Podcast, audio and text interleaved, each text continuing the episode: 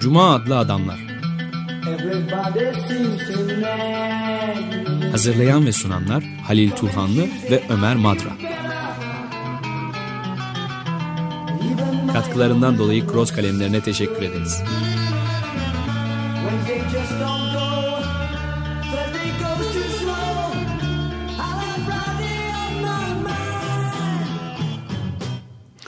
Normalde merhaba Halil, hoş geldin de, diyerek başlamam gerekirdi ama bu sefer top sizde konuğumuz var. Evet, e, hoş geldiniz diyeyim ben Nami Başar. Hoş bulduk. Hoş geldiniz efendim. Bugün Jean-Luc Nancy'ye ayırdığımız bir program. Geçen ıı, güz, geçen kış sanıyorum 2010 yılında Türkiye'de gelmişti ve konferans vermişti. Ama Nami Başer e, öğrencisi de olmuştu. Daha önce de tanıyordu kendisini yazılarından biliyoruz. Zaten oradan başlayacağım ben ama e, o konferansın hemen ardından Zeynep Direk'le yapılan bir söyleşi ya da yazısında hatırlıyorum. Ben Nancy ile konuştuğunuzda karşınızda bir filozof olduğunu hemen anlıyorsunuz demişti bu mealde bir söz. Nasıl anlaşılıyor? Derse girer girmez mi? Konuşmaya başlar başlamaz mı? Nasıl anlaşılıyor? Jean-Luc Nancy bir filozof. Benim için bu soruya cevap vermek zor çünkü girdiğim zaman zaten felsefe dersiydi. Ee, 69'dan 73'e kadar hocam oldu benim 4 yıl boyunca. Ha bayağı, bayağı yoğun bir 69'da Strasbourg'a gittim. E, 73'te Paris'e geçtim. O, 4 yıl boyunca ondan ders aldım. Ve e, yani beni şaşırtan şöyle bir özellik var. Şu anda e, yaşlı ve e, kalbini e, değiştirdiler. Başkasının kalbiyle yaşıyor şu anda. Öyle mi? Ve e, 20 sene falan oldu bu olay. E, ben onu çok gürbüz, e, kendinden emin e, piposuyla falan e, meydan okur bir halde görüyordum. E, ve e, çok sağlıklı gördüğüm için de kafamda Yunan filozoflarıyla aynı yere koymuşumdur. Ben de baba tarafından Giritliyimdir. Felsefeyi e, hep böyle e, sağlık içerisinde yapılan bir şey olarak görürüm. İnşallah çok e, ideolojik bir söz değildir. Yok. Ya Hristiyanlık sonrası felsefede hep böyle bir bunalım, yalnızlık, şu bu falan gibi şeyler vardır ya. Çok sevmem ee, şeyden işte bu eski Yunanlarda sanki işte Nietzsche'nin deyişiyle onlar felsefeyi evet, e, günlük evet. hayatlarında falan da uygulanan bir şey olarak gördükleri için bir e, suni yönü e, yoktu e, yoktur sanki felsefenin. Jean-Luc Nancy'de de öyle bir e, gürbüz ve felsefeyi e, kendi içerisinden geliştiren e, birisi olarak görüyordum. Tabii ama işte yani dersin kapısında da felsefe yazdığı için e, felsefeden başka bir şekilde görmem e, imkansızdı ama o gürbüzlüğü, kendinden eminliği e, beni etkilemişti. Hatta bu e, Monok dergisinin yayınladığı e, kolektif çalışmada e, Alain Badiou eleştiriyor bazı açılardan e, Jean-Luc Nancy'yi. Ona da değiniriz hangi konuda e, eleştirini ama onu görünce onda da e, böyle kendisini e, empoze eden yani felsefenin bir varlığı mevcudiyeti olarak empoze eden bir yön olduğunun üzerinde de duruyor. Onun için e, ne kadar eleştirsem de e, gene o, onunlayım. E, o e, işte e, son komünist, son düşünür, Hı. son e, felsefeci havalarındadır diyor. Öyle bir e, duruşunda e, yani o zamanlar gürbüzlükten ileri gelen diyeyim. E, şimdi de e, tatlı bir e, ihtiyar olmuş. E, ondan ileri gelen bir e, sizi felsefenin içerisine çağrışı var. Zaten çağrı da onun e, kavramlarından biri. E, gerçi işte 1927'deki Heidegger'in Varlık ve Zamanında e, vicdan adlı bir bölüm vardır. Vicdan kelimesini sevmez Heidegger. E, incelediği zaman vicdanın vicdan denilenin bir tür çağrı olduğunu e, bizim Said Faik'in hiç hiç dediği gibi birdenbire bir yerden hiç hiç deniyor ve gidiyorsunuz. E, o şekilde e, yorumlar e, içten gelen bir ses gibi. Jean-Luc Nancy'de de öyle bir e, yani duruşunda da bir çağrı vardır. E, onunla ancak e, işte felsefe yapabilirsiniz e, gibi. E, bu yüzden de yazılarında da zaten e, yani yepyeni bir doktrin geliştirmiş birisi değildir. İşte diyelim ki işte Heidegger veya Derrida'yı okuduğumuz zaman veya Kant'ı onlar felsefe tarihinde bir öğreti geliştirmişlerdir öyle biri değildir. Zaten hep bildiğimiz konuları ele alır. Fakat bu bildiğimiz konuları e, öyle bir şekilde işler ki sadece kendine özgü bir felsefe yapar. Hatta benim aklıma e, Melih Cevdet Anday'ın Tanpınar üzerine söylediği gelmiştir onunla ilgili olarak. Melih Cevdet Anday da Tanpınar'da konuşurken hep bildiğimiz konularda konuşurdu ama o, o, öyle bir e, onları işleyişi ve kendine özgü bir vurgulayışı vardı ki onları Tanpınar'a dönüştürürdü der.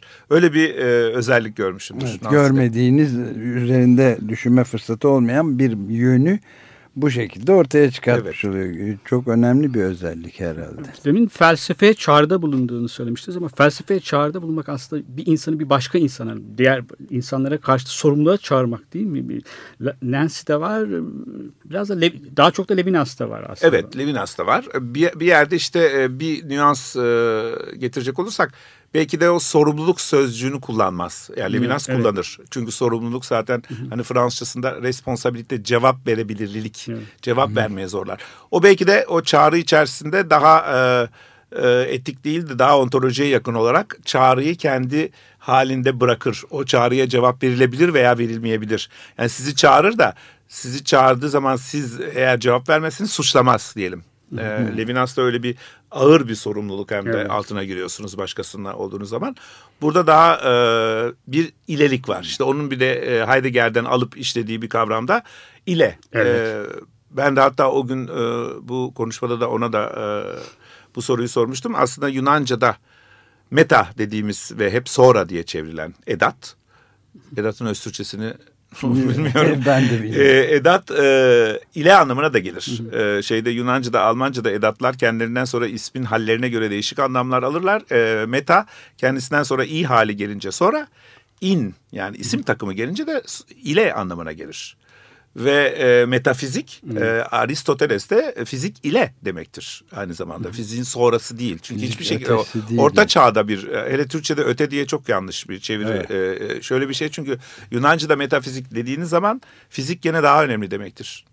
Yani fizik e, fizik önemli bir şey. Ondan sonra e, yapılabilecek bir şey. Halbuki o anlam or, orta çağda daha Hristiyanlık sonrasında kaybolmuş. Ve metafizik işte e, fiziği oluşturan tanrı üzerine ya da olmayan şeyler üzerine gibi anlam almıştır ama Aristoteles de fiziğin kendisiyle ilgili bütün bilgileri topladıktan sonra fiziğe sadık olarak fizik ile sizin e, demin söylediğiniz e, ekolojiye falan doyuyor. Doğanın e, yani sesini, çağrısını dinleyerek evet. onun üzerine genel olarak ne söyleyebiliriz sorusuna e, bir yanıt aramaktır.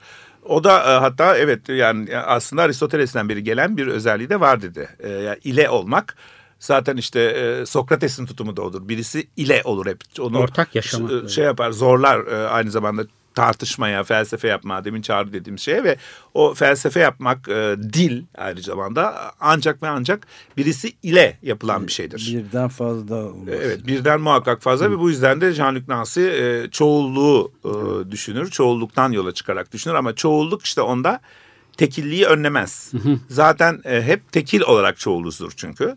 Dil de öyledir e, dilde e, kelimeler yan yanadır. Birbirleriyle birlikte olmasalar hiçbir anlam olmaz. Bir dilde bir tek kelime olsaydı o dilde e, düşünülemezdi. Hı.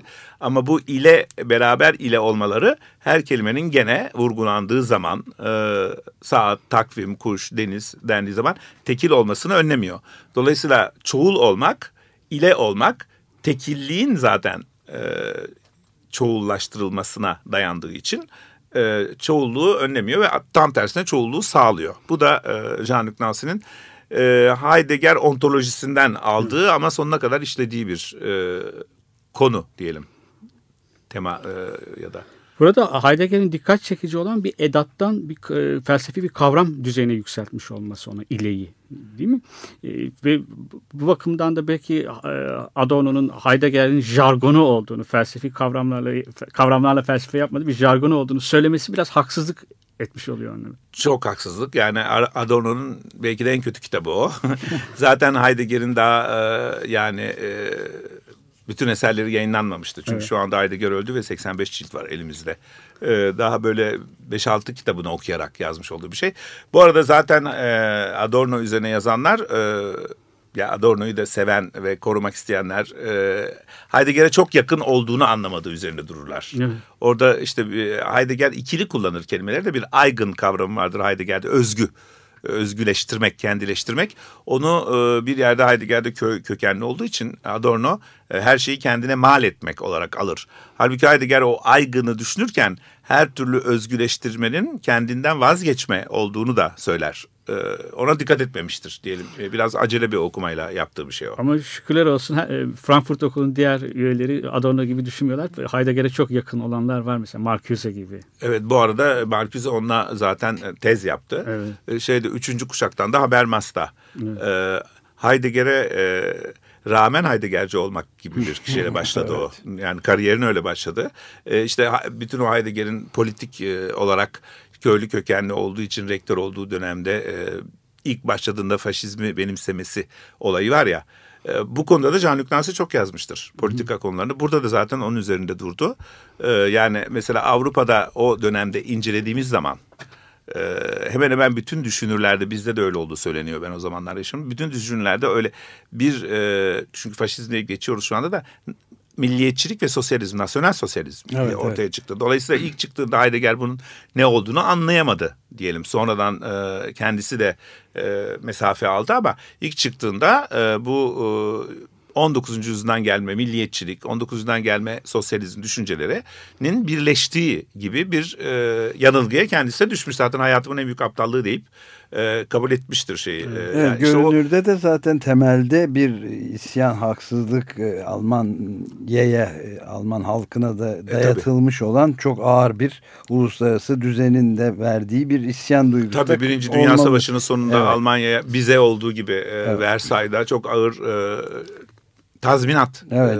e, yani yok edilmesi gibi bir şey ekonominin tabii. filan tabii ona da itiraz etmiş olması sonra büyük bir aptallık olduğunu söylüyor öyle evet. evet ama çok kolay da bağışlanabilir bir şeydi yani ben benim şeyimde yani söz, faşizmden söz ediyoruz yani kendi yaşadıkları koşulları toplumlarına koşullarına bir e, isyan var mesela Ezra Pound'da da var Ezra Pound'da kapitalist Amerikan kapitalizminin şeyi var ama ister istemez de bir antisemitizme sapıyor orada. Ha, yok, ama Heidegger'de antisemitizmi çoktur. Yani birincisi e, hocası olan Husserl'le ömrü boyu e, Yahudidir. Evet. Husserl e, sadık olmuştur. İkincisi Hannah Arendt'le bir evet. aşk yaşamıştır.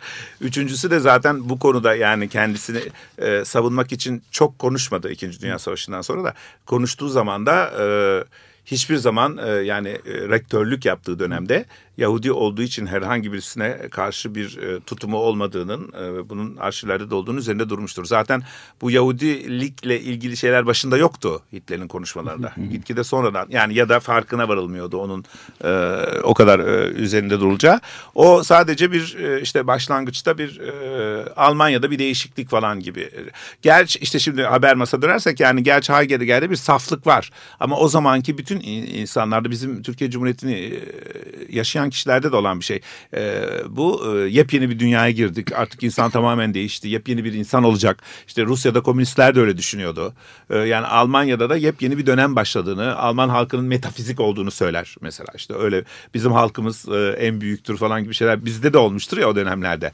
E, öyle bir e, havaya girmiştir yani faşizmle. Hölderlin ilgisi... şiirini okumasında da çok şey. E, evet, evet. Jean Ama hemen bıraktığı zaman yani rektörlükten e, 6 ay sonra ayrıldı. E, ayrıca bu rektörlük de ona faşistler tarafından e, empoze edilmedi. Zaten üniversitede seçildi yani. E, ve altı ay sonra bıraktıktan sonra da mesela Nietzsche ve Hölderlin üzerine yazdıklarında çok üzerinde durur onların e, ırkçı veya biyolojik bir yorumu yapılmaması gerektiği üzerine. Jean-Luc Nancy yani ne diyor şey konusunda? Şimdi Jean-Luc Nancy ile Philippe Laclobart e, ikisi de hoca olmuştur. Onlar beraber ortaklaşa çalışmalar yayınladılar. Bir e, Alman e, romantikleri üzerine e, ki bir yerde işte Alman milliyetçiliğinin ve sosyalist düşüncelerin kaynağı. E, öte yandan da e, bu doğrudan doğruya e, faşistlerin estetik yönü üzerine. Almanya'da bir ara e, kültür bakanları falan faşizmin bir tür e, politikayı estetik olarak görmek olduğunu vurgulamışlar. Ve böylece bir yani Batı tarihinde e, eski Yunan'dan gelen, eski Yunan'daki çünkü dine Hegel estetik din der. E, politikayı bir estetik bir sanat eseri haline getirmek gibi bir e, ideoloji olduğunu ve bu ideolojinin de Batı'da birçok yerde hazırlandığının üzerine durmuşlardır örnekler vererek. Yani Jean-Luc Nancy'nin orada dediği yani sadece bir kişiyi işte Heidegger'i veya bir milleti Almanya'yı suçlayarak ol, olacak bir şey değil. Batı kültürünün kökeninde eski Yunan'dan başlayan e, böyle bir e, e, özellik e, olduğunu yani bir, faşizmin e, çünkü İtalya'da, İspanya'da, Almanya'da aynı anda çıktı. Ve Fransa'da da, e, İngiltere'de de yani yazı olarak hatta partiler olarak çıktı da iktidara gelemediler diyelim. Dolayısıyla bir e, şey ideoloji olarak yani batıya özgü bir felsefenin e, son uğrağı gibi bir şey e, patladığı bir yer olarak inceleniyor onlarda politikanın e, yani savunmak için değil de e, bir tür kaynağı falan gösteriliyor diyelim. Evet değerlendir. Siz demin şey e, Jean-Luc Nancy'nin yeni bir felsefe ortaya koymadığını ama bazı kavramları aldığını ama onları da ele aldığı kavramları radikal bir biçimde işliyor. Örneğin demokrasi, örneğin komünizm, örneğin toplum, ortak yaşama. Komünizmden onun anladığı real sosyalizm, e, sosyalizmleri aşan bir komünizm tabii, değil, tabii. bir ortak yaşama. Hatta bu Badiou'nun e, komünist hipotezinden de farklı bir şey. Doğrulanabilir bir e, komünizm değil. E, kavramları belki yeni değil ama dediğim gibi sizin de vurguladığınız gibi çok farklı biçimde, radikal bir biçimde ele alıyor. Yani yeni değil derken ben o sıralarda Derrida ve Blanchot o iki ismi evet. sadece. Derrida ve Blanchot'un daha önceden açtığı bir yolda ilerliyor demek istedim. E, tabii gene bir orijinalliği var da e, çünkü şey Derrida 54 yılında ilk olarak e, Husserl üzerine bir tezle e, başladı kariyerine. e, Blanchot'da daha 30 yani İkinci Dünya Savaşı'ndan önce 33'lerde falan ilk metinleri var. Ee, bir yerde Levinas da 30 yıllarında başladı kariyerine. Yani bu ki Fransız düşüncesinde belirli bir kuşak olarak ortaya çıktı. Ee, Dölöz de ondan önce ya. Yani o radikal olmak, e, çok yönlü olmak, e, Heidegger'den kaynaklanan e, Husserl'de de başlayan ama Heidegger'de radikalleşen bir takım düşünceleri ele almak gibi özellikler yüzünden ben o, o, o bu açıdan orijinal değil onları tekrar ele alıyor dedim ama Batı felsefesinin tamamına bakarsanız çok tabii ki orijinal. Ama Derrida, Blanchot, Heidegger çizgisinde diyelim. O çizgide belirli bir takım e, kavramları yeniden alarak onları işledi. Yani mesela burada bir örnek verelim. E, çünkü Derrida'da yani şu anda e, abarttığımı düşündüm de Derrida'da onun için hatta... E, korkusuz e, çok e, gözü pek birisi der. E, çünkü Derrida'nın cesaret edemediği bazı şeyleri de gündeme getirmiştir. Şimdi yazıyı Derrida hep bir enskripsiyon yani içe kayıt olarak alır. Şimdi Blanchot onu tekrar düşündüğü zaman sadece yazı değil birçok özelliği, dilin özelliğini, konuşmayı, ile olmayı ekskripsiyon diye bir deyim çıkarmıştır. Ekson dışarı kayıt demek. Aslında şu anda mesela biz burada konuşuyoruz ve kayıt oluyor ama dışarıya bir yere kaydoluyor. içe değil. Ve dolayısıyla e, şeyin e, yani yazının, dilin veya kültürel özelliklerin, felsefenin, bedenin hep bir dışa açılma, dışa eklemlenme, e, dışta bir yerlere bir kayıtlar bırakma olduğunu üzerinde durarak Wittgenstein'dan bir yerde başlayan iç dünyanın eleştirisini de radikalleştirmiştir. Çünkü bilhassa Hristiyanlık hatta Hristiyanlık, Müslümanlık, Yahudilik üç tek tanrıcı din eski Yunan'dan sonra bu iç dünya kavramını çok işlemişlerdir. Bu iç dünyanın bir yerde e, aslında suni olduğunu, aslında dıştan gelen bir şeyin içselleştirildiği e, izlenimi verdiğini ve e, düşüncenin hep dışa e, doğru uzanma, e, dışa doğru kayıtlanma, dışa doğru kendini açma olduğunu e, da vurgulamıştır. İsterseniz biraz soluklanalım ama soluklanacağız da galiba Nancy'den biraz konferanstan bir bölüm dinliyoruz. Evet, evet elimizde öyle küçük bir kayıt ilk sen. Onun da varlığını dolaylı olarak hissettiriyor. Evet. Kısmen anında çevirileri de ben yaptım o gün. Evet. İki gündü de hepsini değil tabii ki. Jean-Luc Nancy'nin İstanbul konferansından küçük bir bölüme yer verip üzerinde de isterseniz ne dediği konusunda konuşabiliriz. Evet. Le peuple n'est donc pas d'abord une entité politique. C'est une réalité anthropologique ou ontologique qui répond à l'exigence de donner au sens des aires de formation et de circulation, ce qu'on nomme des langues, des cultures, toutes ces formes de partage de cet infini insensible que nous nous donnons à sentir les uns aux autres. Abakan s'ajoute. Qu'est-ce que c'est que turc? Qu'est-ce que c'est que français? C'est un mode de, découpage de la possibilité de faire fonctionner, j'allais dire, mais fonctionner c'est très mauvais. C'est la possibilité de mettre en jeu l'avec comme existentiel et non catégorial.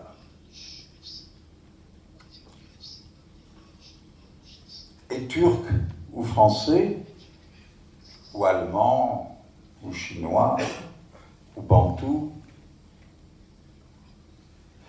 et d'autres combinaisons que nous ne savons pas nommer, nous, nous, Turcs ou Français, avec quoi? Avec les poissons dans le Bosphore, ou avec les arbres, avec les micros, avec les stylos?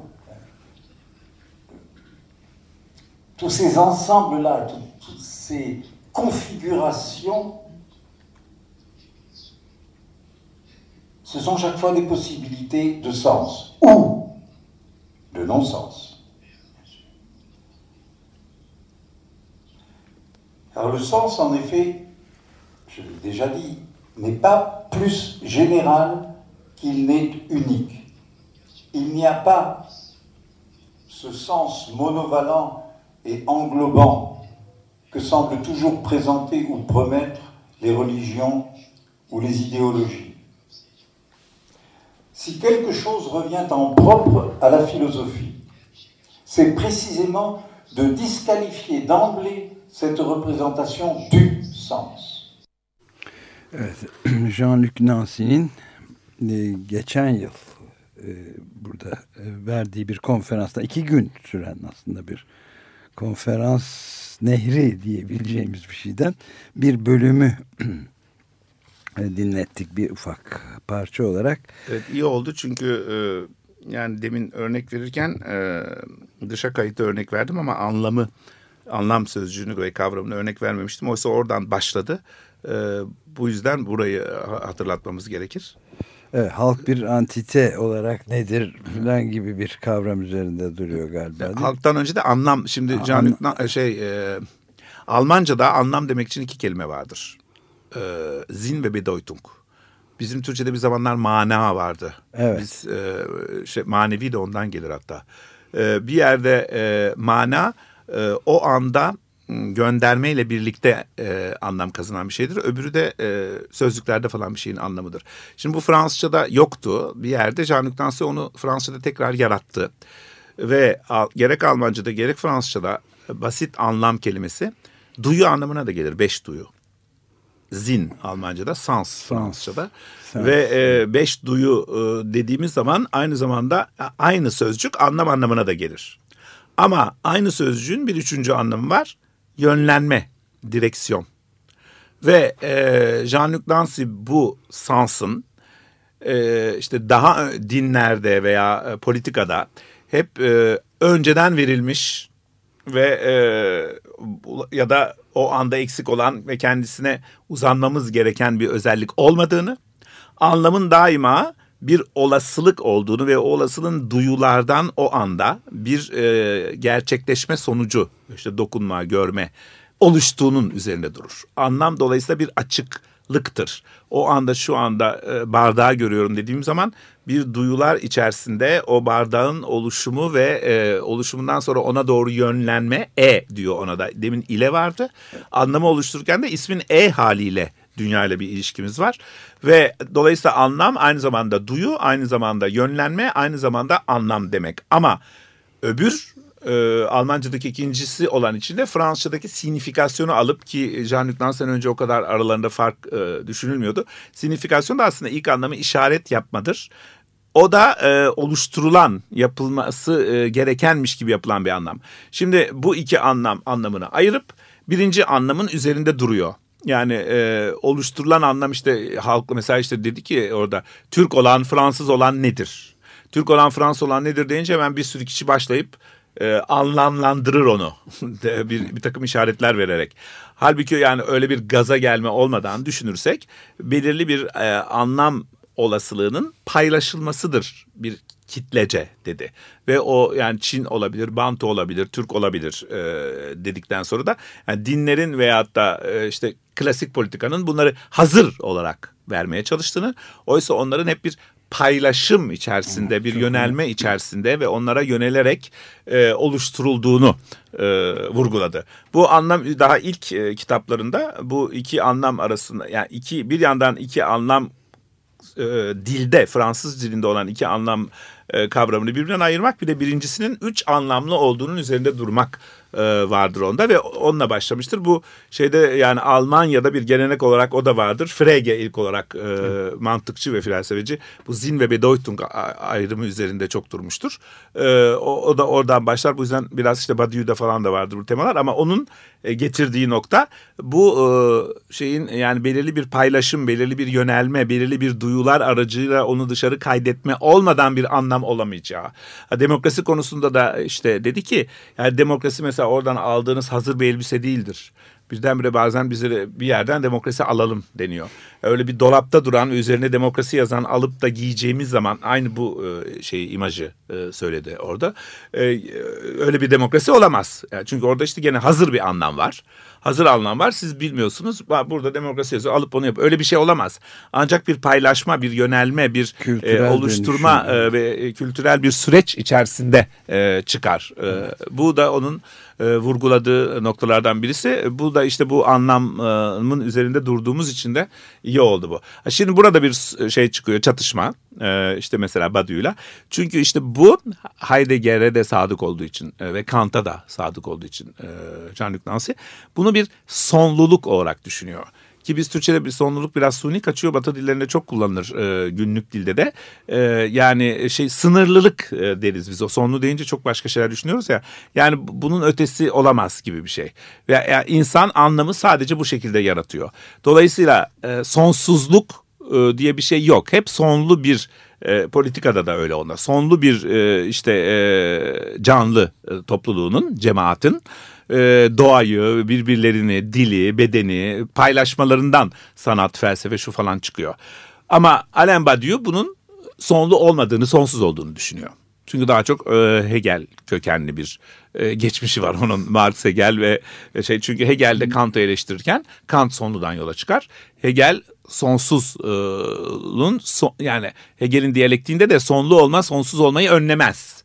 E, Badiou'da zaten o Monok'taki e, makalesi de onu söylüyor. Yani sonlu demek o sonluluğun sürekli olarak bir süreç içerisinde tekrarını sonsuza çevirir. E, bunu ama Jean-Luc Nancy kabul etmez, şey de Kant da kabul etmez. E, bu yüzden de bir işte Kant'la Hegel arasında bir çatışma ki politik bir çatışmadır aynı zamanda bu. çatışmanın bu. günümüze yansıması belki de. Evet, günümüze yansı. E, e, devam yani felsefe oldukça devam edecek. Bazıları daha çok sonluluğu, daha çok sonsuzluğu. Platon'la Aristot arasında da aynı öyle bir e, çekişme vardır ve e, yani so, sonluluğun düşünülmesi Heidegger de odur. Heidegger de sonluluğu e, şey ve Kant yorumlarında 1929'da Davos'ta yeni Kantçılarla kavga etmiştir. Çünkü yeni Kantçılar Kant'ta e, her ne kadar sonluk varsa bunun sonsuzluğa ahlak yoluyla hem de e, dönüşebileceğine inanırlar. O inanmaz.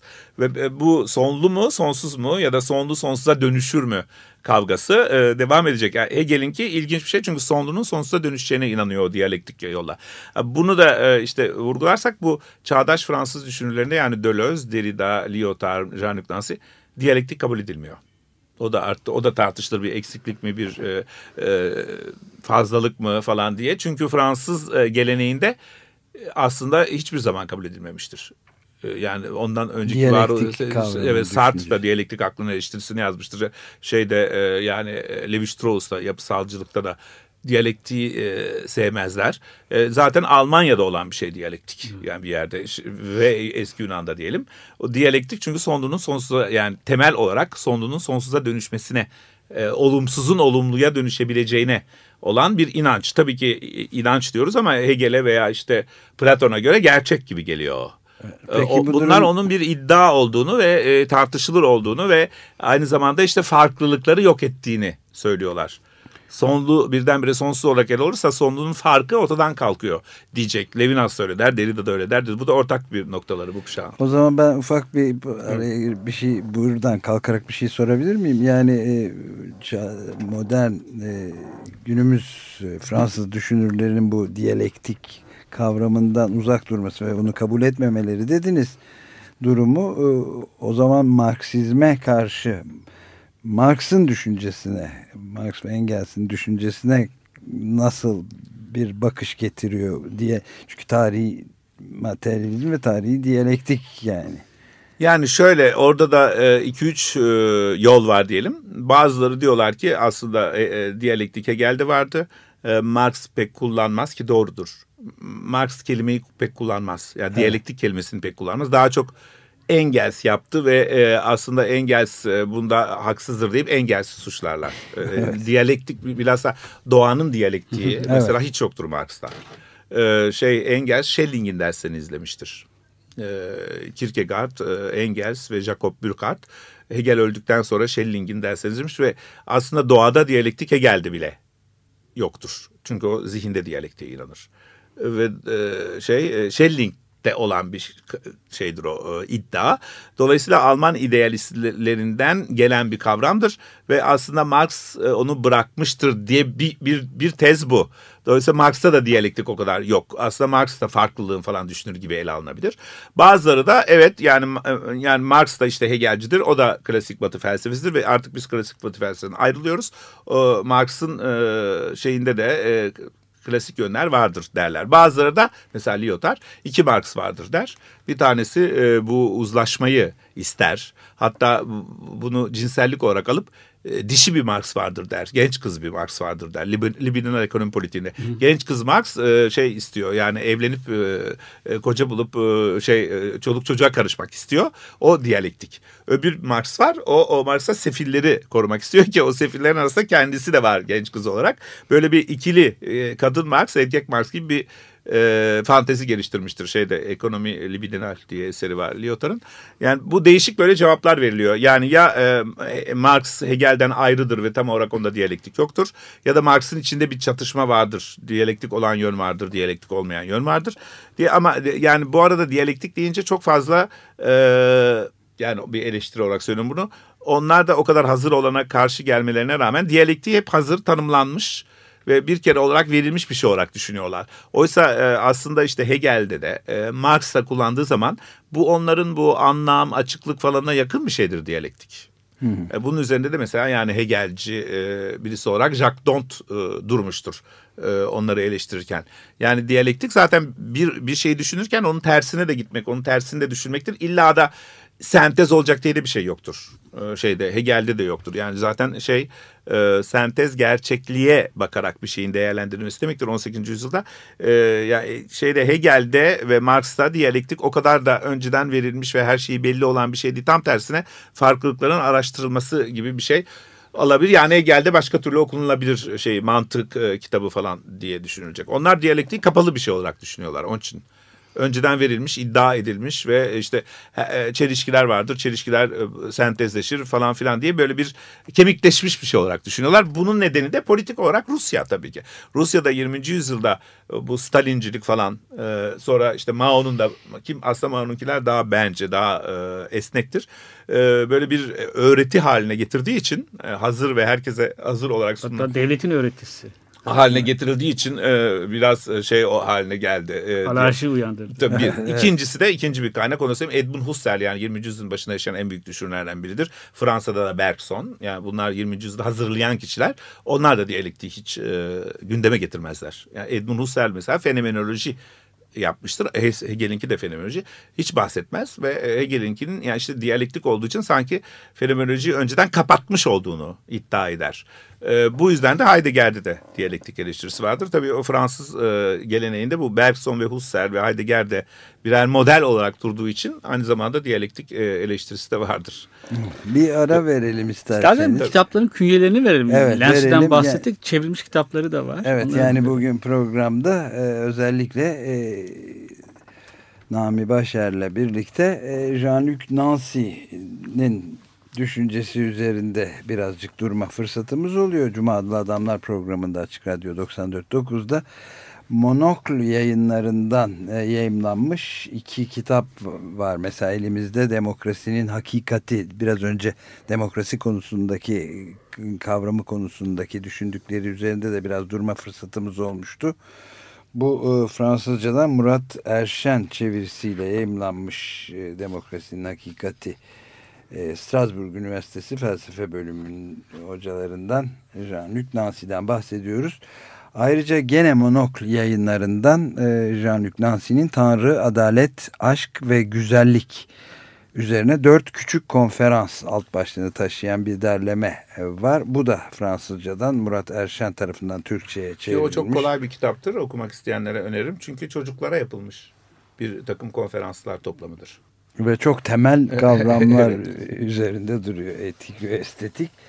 Ee, bir diğer e, kitabı da Aralık tireyle yazılıyor. Aralık yayınları tarafından özgürlük deneyimi başlığını taşıyor. Jean-Luc Nancy'nin toplum politik... O tezi galiba değil mi özgürlük? E, şey, ne diyelim doktora tezi. Evet doktor. Doktor. Aziz Ufuk Kılıç tarafından Türkçe, e, Fransızcadan çevrilmiş.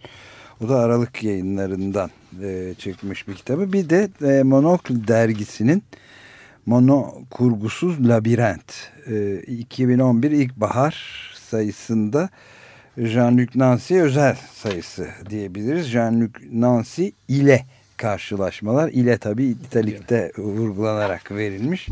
Onun editörlüğü de Volkan e, Çelebi tarafından yapılmış. İşte elimizde bu tavsiye de edebileceğimiz bu kitaplarla beraber bu fırsatı değerlendirmeye çalışıyoruz Nami Başar'la birlikte.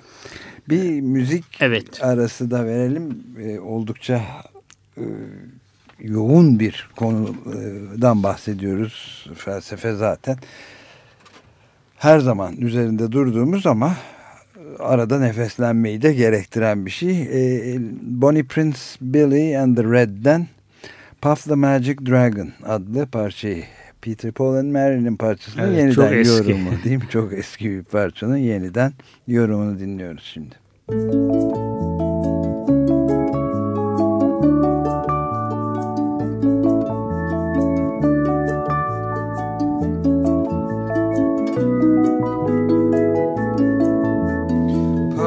the magic dragon lived by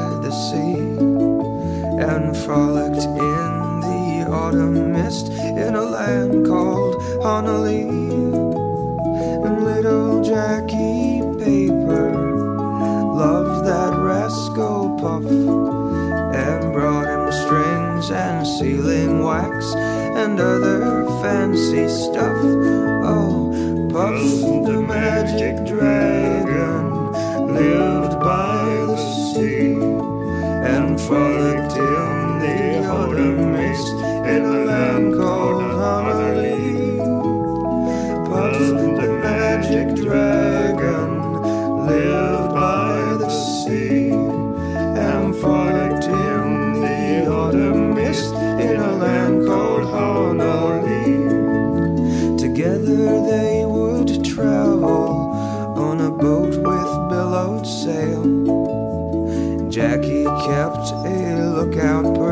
On puffs gigantic tail.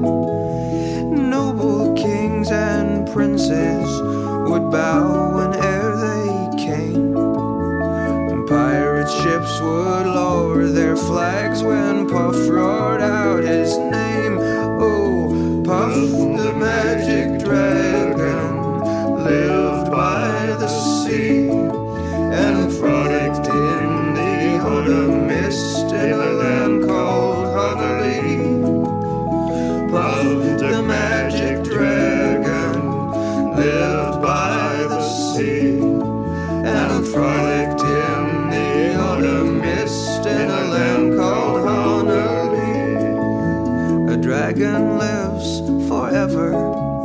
but not so little boys. Painted wings and giant's rings make way for other toys. And one gray night it happened Jackie Paper came no more. And Puff, that mighty dragon, he ceased his mighty roar. His head was bent in sorrow Green scales fell like rain. Puff no longer went to play along the cherry lane. Without his lifelong friend, Puff could not be brave. Saw Puff, that mighty dragon, sadly slipped into his cave. Oh, Puff.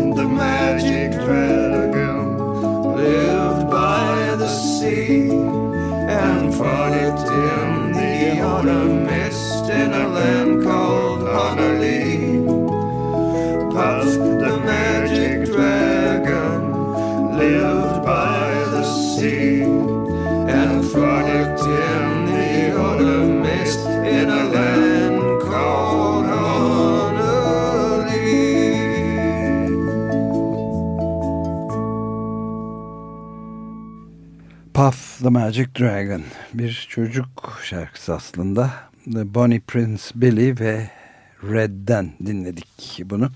Cuma adlı Adamlar programı Açık Radyo 94.9'dasınız ve devam ediyoruz. Ee, Galatasaray Üniversitesi öğretim üyelerinden Nami Başer'le Jean-Luc Nancy ve pek çok başka düşünür üzerine sohbet ediyoruz. Ben bir şey sormak istiyorum. E, demokrasi konusunda çok duyarlı. Onun temsili demokrasiyi aşan bir demokrasiden yana. E, temsili demokrasinin halkın demosun hakikatiyle bağdaşmadığını söylüyor. Jean-Luc Nancy bunu vurguluyor.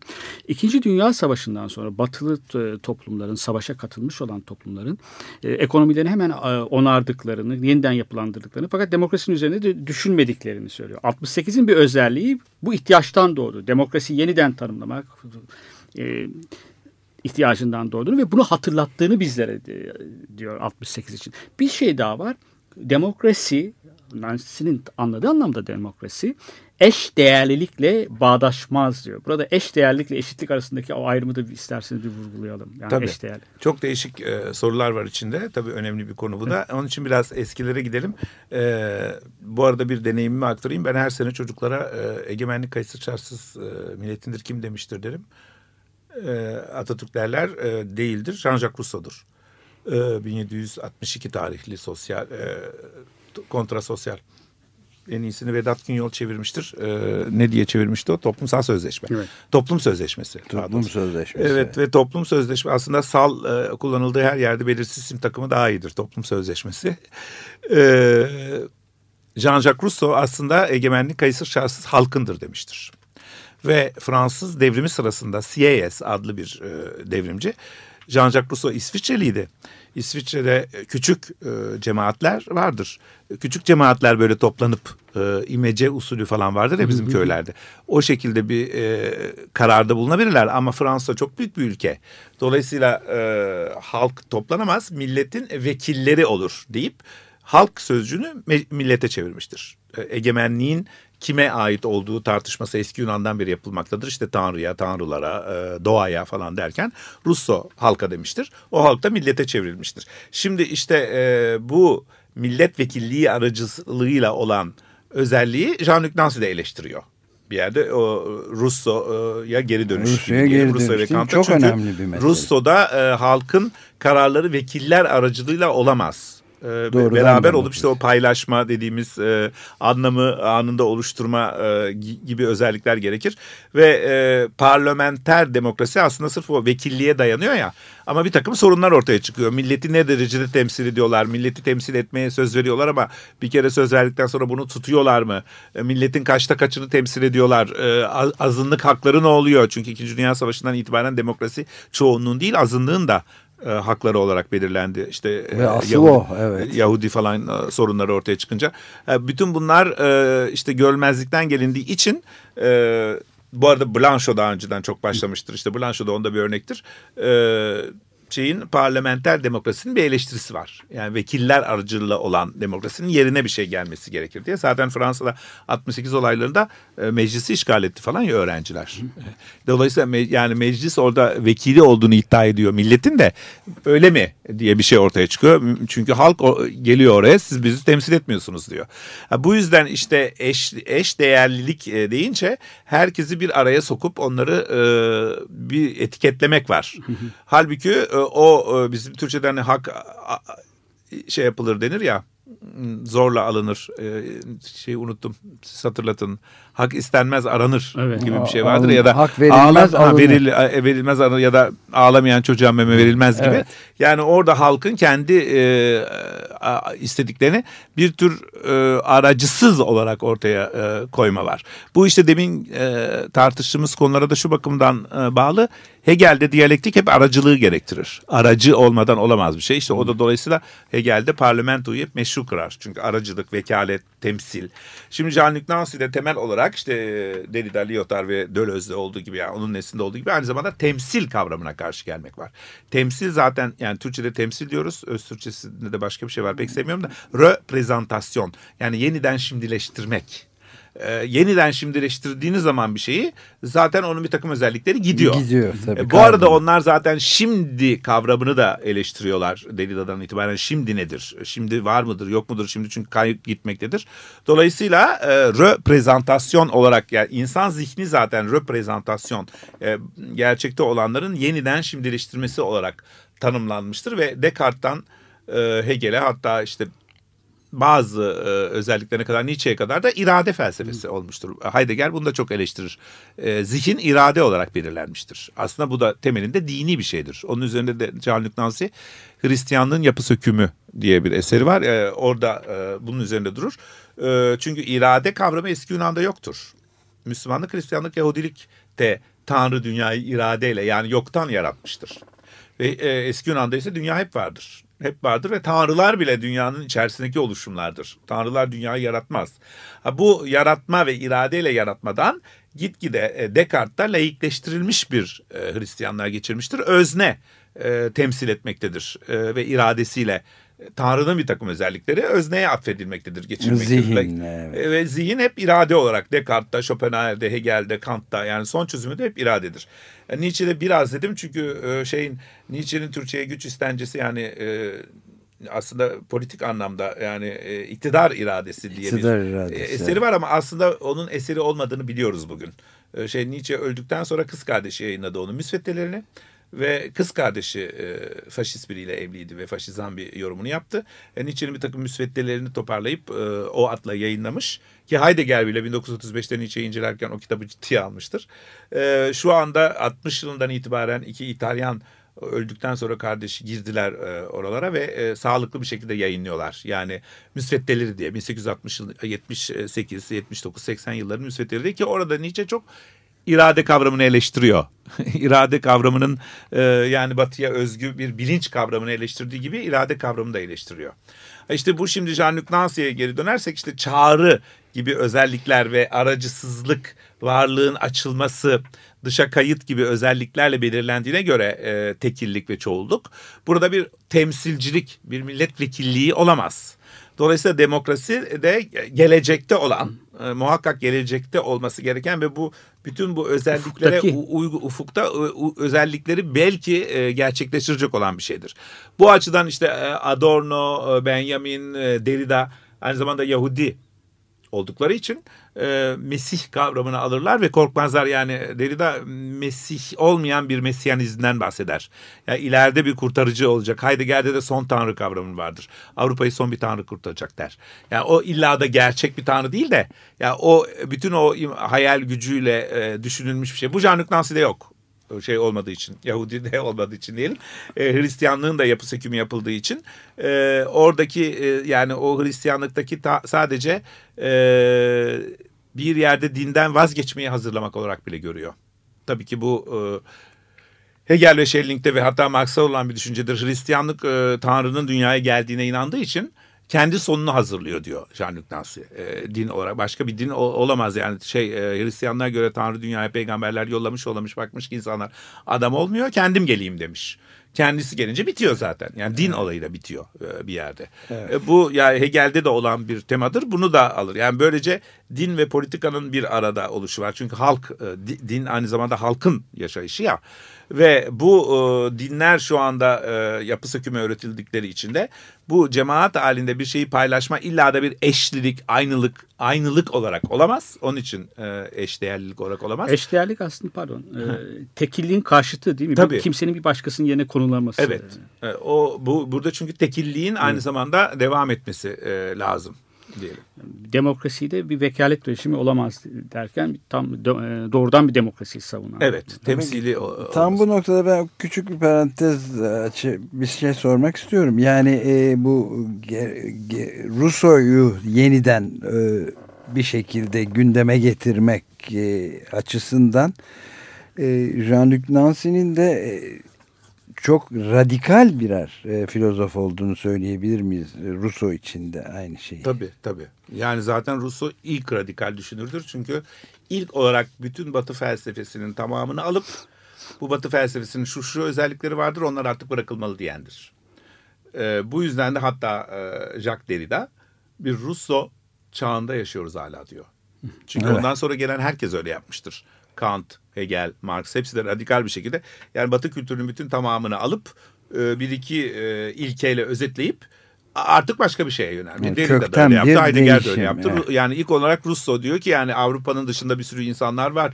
Bir sürü e, yaşayış tarzları Yabandı. var, diller var. Avrupa kendi içine kapanmış ve e, şeyini, aynılığını, kimliğini kurmaya çalışıyor. Halbuki bunu kırmak lazım ve e, evrensel olan tekilliklerin e, peşinde. Çünkü onun bir de bir çelişkisi vardır. Bir yandan evrensel onu düşürür bir yandan hep tekil olarak kendisini de anlatır değil mi itiraflarında falan. O e, yani bir genelliğe indirgenemez ile o genellik arayışı beraber gider. E, çünkü saydamlık aranıyor. Aynı zamanda e, Stravinsky'nin dediği gibi Rusya üzerine yazdığı kitapta. Bu e, aynı zamanda şunu da söyleyeyim aydınlanmanın krize girdiği bir dönem. Çünkü genel olarak e, bizdeki kitaplarda da Rusya aydınlanmacı olarak görülüyor ama aydınlanmaya karşı çıkan kişidir aynı evet, zamanda. Yani bu yüzden aydınlanmacılar onu dışlamışlardır. Yani Hı. E, Voltaire en başından dışlamıştır. Diderot bir sürü arkadaş kalmış sonra ayrılmıştır. David Hume e, İngiltere'ye getirmiştir onu ama kavga etmiş geri yollamıştır. Ve Kant bir tek onu o anda ciddiye almıştır. Bir de Fransız devrimcileri. Çünkü aydınlanmacılar biraz tepeden inmeci ve daha çok burjuva iken o küçük burjuva halktan Hı. babası biliyorsunuz İstanbul'da saatçiydi ve kendisi küçükken öldü. Ee, şey, İstanbul'da Rousseau. mı? Tabii İstanbul'da saatçilik yapmıştır babası. Isaac Rousseau, Isaac Rousseau ve e, şey e, yani erken yaşta işte ailesini kaybetmiştir, amcası büyütmüştür falan filan. Aynı zamanda böyle bir halk e, şeyi özellikleri gösterir. Biraz hırpani falandır. Said Faik falan gibi şey istemez. O aydınlanmanın o akademik çevrelerin içine falan hiç girmek istememiştir. E, bu yüzden de radikal bir şeydir. Evet. Tabii o dolayısıyla Russo çağında yaşıyoruz dediğine göre işte Derrida'nın sözünü ciddiye alırsak 20. yüzyılda çünkü Levi Strauss Russo insan bilimlerinin kurucusudur demiştir. Ee, şeyde Kant da Russo'yu çok ciddiye aldığı için hatta Derrida bütün Kant ve Alman idealizmi Rousseau'nun açtığı bir ufukta ilerler der gramatoloji kitabında. Ee, Rousseau bağlamında bir özgürlük deneyimi olarak çünkü hep bir deneyim peşindedir aynı zamanda Rousseau. Jean-Luc Nancy de o, de o Rousseau'nun açtığı radikallik e, içerisindedir tabii ki. E, Nancy'de bir şey var. Eski o kitap Aralık yayınlanan yayınlanan özgürlük deneyimini biz e, yayınlanır yayınlanır programda almıştık ve konuşmuştuk. Hı. Oradan bir cümle hatırlıyorum ben. Özgürlük ilişkiseldir diyor. Yani benim özgürlüğüm senin özgürlüğün başladı. Yani öyle bir parsellenmiş bir şey değil. Toplum halinde e, ancak özgürlükleri gerçekleşiyor. Ama onu tamamlayacak ona yakın bir cümle daha e, aklımda kalmış. İnsan özgür doğmaz, özgürlüğe doğar. Biraz Heidegger'ci bir sözcük. Yani insan bir doğum günü hediyesi olarak armağan edilmez özgürlük. İnsan özgürlüğünü gerçekleştirir. Ama bu da toplum içerisinde diyor. İsterseniz biraz da bunlardan... Tabii aşağı. bir kere yani iki, iki genel kavram. Bir, demin bahsettiğimiz ismin E halinde almak Hı. vardı ya. Heidegger'den. Heidegger hep dünyaya Evet. İnsan dünyaya açık bir yaratıktır der. E, Almanca'da da ismin halini gösterir. Demin ki e, o konuyu da belirleyelim. Heidegger evet kelimeler bazı kelimeler önemlidir ama kelimelerden çok edatlar ve hatta zarflarla düşünen e, yani dil olarak e, ilk düşünürdür. Almancasında yani Varlık ve Zaman kitabının ve devamında hep e, şeyin e, zarfların ve edatların üzerinde bir düşünme vardır kelimelerden ziyade. Bu da bir yeniliğidir e, Heidegger'in. Yalnız ilişki kelimesinden çıkacağım şimdi ben önce. Çünkü rapor. E, o çünkü Fransa'da bir sürü ilişki, liaison, relasyon falan vardır. Rapor derken de e, Lacan'a gönderme yapıyor. Biliyorsunuz ilk kitabı da Philippe Lacourbart'la birlikte yazdığı e, Lacan üzerine kitaptır. Bu arada parantez içinde söyleyeyim e, çünkü öğrensimdir. O kadar sevdiğim kitap değil. o yani Lacan'la daha yakınım ben. Çünkü bir Lacan eleştirisi de var bence gereksiz olarak orada da. Platon'un son metniyle Heidegger'in son metnini koyarak biter kitap. Hatta e, yani Lacan'ın da Batı felsefesi içerisine e, yerleştirme çabası vardır. Ha şimdi Lacan'ın cinsel ilişki yoktur diye Türkçe'ye çevrilen bir sözcüğü var. E, Can Nüklansin de bir kitabı var. C, e, şöyle e, cinsel ilişki vardırdaki vardır. Yani ne kastediyor oradan? Aslında orada Lacan'a daha yakın Yani o da kabul ediyor olmadı mı? Yani Lacan orada ampirik olarak cinsel ilişki yoktur demiyor. Ee, aslında cinsellikte iki kişi bir araya gelir ama kel alaka bir şeydir. Hiçbir zaman birleşemezler, bir olamazlar. Birbirlerine ulaşamazlar. Birbirlerine bir deneyim yaşarlar ama bu e, vücut veyahut da e, zihinsel deneyim işte anlam bulma deneyimi e, hiçbir zaman tamamlanmış, bitmiş, noktalanmış bir ilişkiye dönemez e, daima bir olumsuz bir açıkta kalan yönü olur demek istiyor. Jean-Luc Nancy de ilişkiden onu kastediyor. Hmm. Ve işte o kitabında da yani e, cins e, ilişki vardır düşüncesindeki vardır derken insanlar neyi kastediyorlar onu arıyorlar çünkü. O yani ilişkide bir tamamlanmış bir noktalanmış bir bitmişlik işte bir olacağız diye bir şey arıyorlar. Bundan vazgeçme e, Jean-Luc Nancy'nin e, özelliği. Bundan vazgeçtiği için tabii ki işte özgürlük de önceden veya sonradan verilen bir şey değil. Sürekli olarak bir tekillik içerisinde denenen bir şey. O yüzden özgürlüğe doğru bir e, açılım var ve bu hiçbir zaman aynı zamanda tek kişinin yapabileceği değil iki kişi özgürlüğe açılmaya çalışıyor. Bu yüzden de dili kullanmada ya da cinsellikte ya da sanatta bu iki kişi dinleyen olabilir, gören olabilir, işte birleşmeye çalışan olabilir. Hep bir aynı zamanda da özgürlük deneniyor. Ama o e, yani özgürlük deneyimi çok bence de Heidegger'ci bir e, şeyle bitiyor. Çünkü işte Heidegger bu e, özgür hakikatin özü özgürlüktür der. Ve hakikat ona göre alete ya Yunanca'da saklısızlık bir tür çıplaklık Jean-Luc Nancy'de var. Çıplaklık arama da vardır hmm. e, felsefede insanda. Çıplaklık arama zaten Batı dillerinde e, yani hakikati bulma anlamında da kullanılır. Bir şeyin iç yüzünü arayacağız anlamda. O çıplaklığı o denemek aynı zamanda işte bir ilişki. Yani e, bu ilişkinin çünkü demin söylediğimiz bütün o ilişki tanımlarında bir e, rahatlık da olabilir. Rahat değil. E, Hegel üzerine yazdığı Jean-Luc Nancy'nin kitabı var ya Hegel'de kaygı. E, Hegel'de de hep işte o e, e, şey deneyim e, bir insanın kendinin dışına çıkmasıdır zaten. Hı-hı. Kendi içine kapanması değildir. Özgürlük de ben özgürüm deyip bir öznenin kendi kendine saydam bir şekilde özgür olduğunu tekrarlaması değildir kendi bilincine, bilinci varsaydığı şeye. Çünkü ona da işte inanmıyoruz diyelim bugün. E, başka birisiyle birlikte bir e, deneyimi e, yaşama çabasıdır. Onun için mutlaka başkası ile bir ilişki olarak ki bu ilişkide e, yani bir olumluluk veya bir sonuç önceden veya sonradan olmayacak e, halinde yaşanır ve e, özgürlük böyle bir deneyimdir der. Bilmiyorum e, şey sonumuz geliyor diye hafif hızlı konuştum. Bir şey daha. Çok öne, yani çok bir, bir iki saatte anlatılacak şeyler söyledim. evet tabii biraz bir, yani dört iki dakikamız falan tamam, var. 68 mirası yoktur diye bir sözü var burada. Çünkü 68 ölmedi miras diye bir şey yok. 68 devam ediyor bugün. 68'i hazırlayan düşünürlerden biri değil ama 68'i çok iyi değerlendiren. Post 68, 68'in getirdiği kavramları değerlendiren. Az önce verdiğimiz örnek mesela demokrasi. Hemen 68'de 70'li yıllarda böyle demokrasi ihtiyacına vurgulama yaptığını 68'in anlayamamıştık biz. Ama Nancy bunu şimdi bize hatırlatıyor. Evet, evet. Bu önemli. Yani şu bakımdan o biraz da polemik bir söz. Şöyle bir e, Fransa'da böyle bir e, gericilik oldu diyelim. E, bu 90'larda falan e, Luc Ferry hatta bakan olmuştu. Ki şu arada da bir takım olaylar oldu. Hep karikatürler ondan bahsediyor. E, 68 bir tür e, işte uyduruk bir şey olmuştur. 68'de bir takım e, işte Deleuze, Derrida falan gibi kişiler çıkmıştır. Bunlar zaten Heidegger'den kaynaklanmıştır. Aslında hepsi faşisttir bilmem ne gibi e, basit e, kitaplar yazdı. Ve Milli Eğitim Bakanı oldu. Ve Fransa'da birdenbire e, bu bütün bu kuşak e, suçlandı. Hı hı. Şimdi ona cevap olarak e, düşünülmüş bir şeydir o. 68 zaten bir miras değil. Bu, yani 68'de bulunmadık bile biz. Hı. Bir miras değil çünkü işte gerçekte orada bir şey oldu. Onların öbürlerini sorgul gericilerini sorgulamak istemediği bir de, demokrasideki bir yetersizlikler, demokrasinin tekrar ele alınması, özgürlüğün felsefenin yeniden başlaması için bir e, bir şeyler patladı ve bunu inkar edemezsiniz. Bu bir miras bile değil. E, sürekli olarak işte deneyimi yapılacak bir şey diye. Yani polemik bir e, yanıt o. Lütfen. Ama önemli bir özü Tabii. de içe barındırıyor evet. şüphesiz ki. Evet. Yani.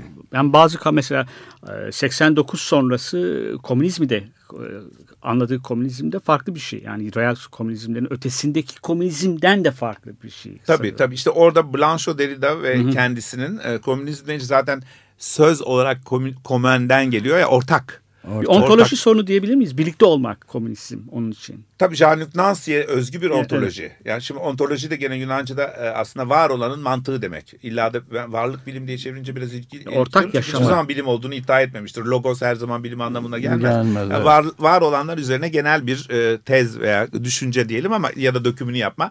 Ama var olanlara indirgenemeyeceğini Heidegger söyledi ya bize daha hı hı. 1927 yılında. Yani hep bütün Batı ontolojisi var olanların arasından bir en var olan var olan bulup e, su, ateş, Allah falan bunu empoze ya da özne bunu empoze etmektir. A, aslında varlık hiçbir zaman bir var olana indirgenemez dedi. Tabii ki bu anlamda o da e, bunu kabul ediyor.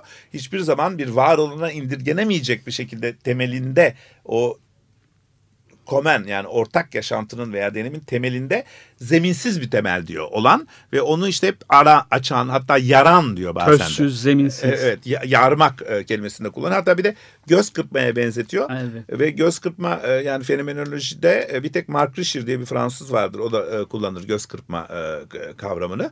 Ve Jean-Luc Dancy de bazen. Clin d'œil çünkü Fransızca'da şey, gözün böyle açılıp kırpması aynı zamanda gözler birbirine dokunuyor ya an nedir diye düşünebiliyor. Evet. Çünkü işte sanki Derrida şimdiki zaman çok eleştirdi ya aslında şimdiki zamanda o kadar eleştirmeyelim. Şimdiki zaman bir andır ve anda düşünülebilir diye bir şey de var Jean-Luc Dancy'de. O yüzden Derrida kendisine demiş ki sen ilk post dekonstrüksiyonist yani yapı sökücülükten sonraki düşünürsün. Ben dedi orada bundan o kadar e, hoşnut değilim çünkü sonra sözcüğünü sevmiyorum hep bir, bir öncesini sonrasına. E, ama yani işte yeniden şimdi düşündüğümüzde onda bir radikal yenilik varsa artık böyle bir temel bir tek kavramla özetlenebilecek dekonstrüksiyon da öyle olabilir. E, bir tutum değil, değişik yöntemler denerek bu açılmayı, deneyimi, e, beraber yaşamayı e, düşünmek aynı zamanda. Blanchot bu konuda yani diyor ki işte öyle bir komünizm düşünüyorum ki kavga etmemize de izin versinler diyor.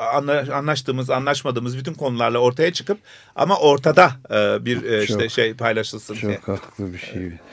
Galiba süreyi evet. e, sonra çok teşekkür e, ederiz. Çok teşekkürler Nami Başar. Gerçekten gayet aydınlatıcıydı. Bunların daha sık evet. e, yapılması bir saate sıcak konular değil aslında. Dileğiyle bizi e, çok mutlu ettiniz varlığınızla. Teşekkür ederim. Evet böylece de Cuma Parça çalabilecek miyiz? Galiba çalamıyoruz parça. Ee, bugün böyle. Ee, Cuma adlı adamlar programında sona erdi. Hepinize günaydın.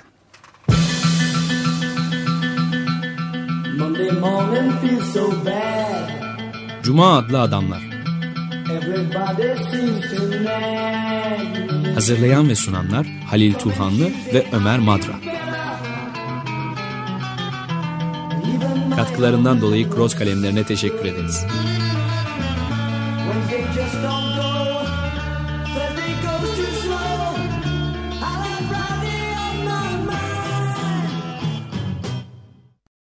Açık Radyo program destekçisi olun.